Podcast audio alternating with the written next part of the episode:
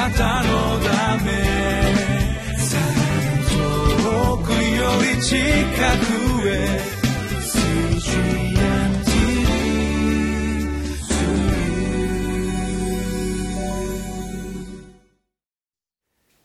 皆さんこんにちは。1月3日木曜日リビングライフの時間です。私は日本キリスト教団ベテル清水教会の井上です。御言葉を優先すると人生が変わります。今日もご一緒に聖書の御言葉を黙想しましょう。タイトルは状況と関係なく守るべき優先順位。聖書箇所はマルコの福音書1章35節から45節です。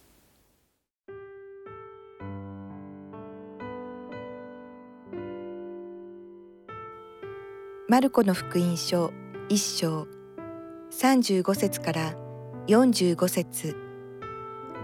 さてイエスは朝早くまだ暗いうちに起きて寂しいところへ出て行きそこで祈っておられた。シモンとその仲間はイエスを追ってきて彼を見つけみんながあなたを探しておりますと言った。イエスは彼らに言われた。さあ、近くの別の村里へ行こう。そこにも福音を知らせよう。私はそのために出てきたのだから。こうしてイエスはガリラヤ全地に渡り、その街道に行って福音を告げ知らせ、悪霊を追い出された。さて、サラートに侵された人がイエスの身元にお願いに来てひざまずいて言った。お心一つで私を清くしていただけます。イエスは深く憐れみ、手を伸ばして彼に触って言われた。私の心だ、清くなれ。するとすぐにそのツァラートが消えて、その人は清くなった。そこでイエスは彼を厳しく戒めてすぐに彼を立ち去らせたその時彼にこう言われた。気をつけて誰にも何も言わないようにしなさい。ただ言って自分を祭司に見せなさい。そして人々への証のためにモーセが命じたものを持ってあなたの清めの供え物をしなさい。ところが彼は出て行ってこの出来事を触れ回り言い広め始めた。そのためイエスは表立って町の中に入ることができず町外れの寂しいところにおられた。しかし人々はあらゆるところからイエスのもとにやってきた。35節をお読みします。さてイエスは朝早くまだ暗いうちに起きて寂しいところへ出て行きそこで祈っておられた。マルコの福音書を黙想しています。今日はこの35節一節黙想をしたいと思います。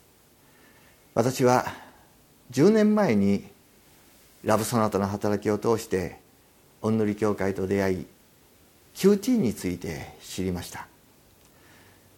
当時大阪おんぬり協会のいい先生をお招きして教会で QT セミナーもしました。QT という言葉は聞き慣れない使い慣れない言葉でした。デボーションという言葉はよく使っていました。10年が経ちました。今では教会内に定着をし QT を生活に基本にというのを合言葉にしながら QT を実践するように呼びかけるようにしています。リビングライフには QT についてこう説明があります。QT とはクワイエットタイムの略字で毎日静かな時間と場所を定めて神様と個人的に出会い聖書の御言葉を通して自分に語ってくださる神様の御声を聞き黙想し生活に適応することにより人格的な変化と成熟をなそうとする経験訓練です。私はキリスト教の真髄は変化。成熟にあると思っています。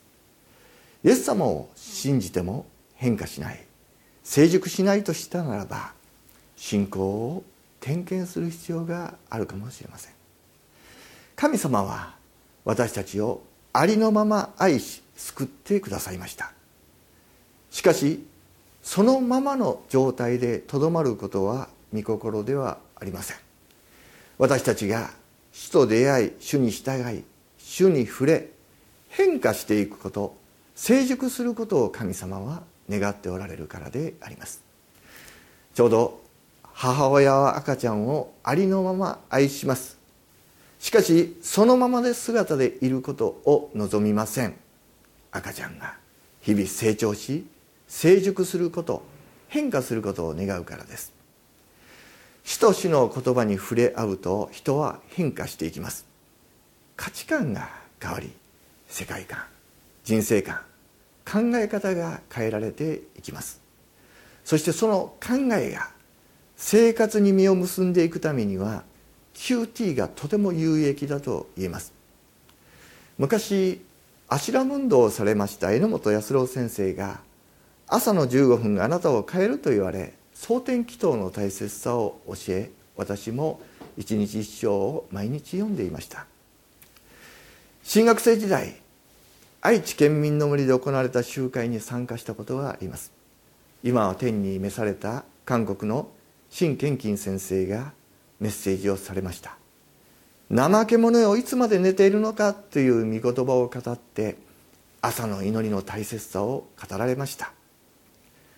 進学校を卒業した後私は蒼天祈祷のある教会に赴任し朝祈ることの大切さ朝の祈りによって私自身も随分と変えられてきたというふうに思います。しかし蒼天を続けることは簡単ではありません。忙しくなると祈りの時間が奪われてしまいます。イエス様はとても忙しい日々を過ごされました。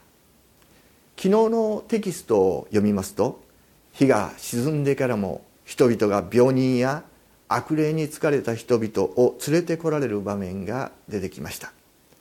また今日のテキストを見ると夜が明けると人々がイエス様の話を聞こうと癒してもらおうと探し回っている姿が描かれています。とにかくイエス様は寝る暇がないほど忙しく働いておられたと思います。イエス様はどんなに忙しくても祈ることを欠かさなかった。マルチン・ルターは忙しければ忙しいほどよく祈ったという有名な言葉を残していますが現代社会忙しく騒がしく慌ただしい時代であります。だからこそ私たちは静まって祈る時が必要だと言えます。ルカの福音書の10章にはマルタとマリアの話があります。マルタはイエス様をもてなすために一生懸命でした。彼女は心彼女の心は忙しさのあまりにイライラしていました。ふとそばを見るとマリアがイエス様のそばで何もせずに黙って聞いている。マルタはそれを見てプチッと切れてイエス様に文句を言いました。するとイエス様はマルタに答えました。主は答えて言われた。マルタ、マルタ、あなたはいろいろなことを心配して気を使っています。しかしどうしても必要なことはわずかです。いや、一つだけです。マリアはその良い方を選んだのです。彼女からそれを取り上げてはいけません。必要なことはただ一つ。それは、主の前に静まって主の声を聞くことです。これを取り上げてはいけないと主は言われました。奉仕よりも大切なことは QT です。礼拝です。礼拝は英語でモーニングサービスと言いますが礼拝こそまさに最高のサービス奉仕であると言えます。昨日の箇所でシモンの姑が癒され彼女は元気になって一度をもてなしたとありました。おそらく夜通しやってくる人々の世話をしたと思います。教会にはシモンの姑のような人々が集まる場所であると言えます。救いを求めてくる人々を愛し受け入れもてなすそれが教会です。マルタのようにイエス様のために一生懸命奉仕をする人がいる。姑のような人マルタのような人がいることは教会の宝です。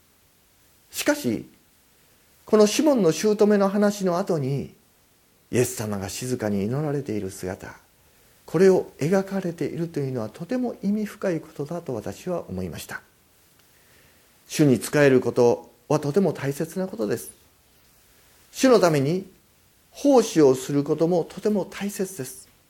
しかし忙しさのあまりに主の前に静まることを失うならば礼拝を捧げることを失うならばそれは本末転倒になります。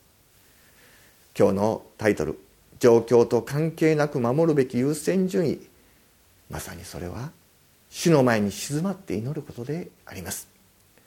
QT デボーションが生活の基本となりますようにイエス・キリストの皆によって祝福します。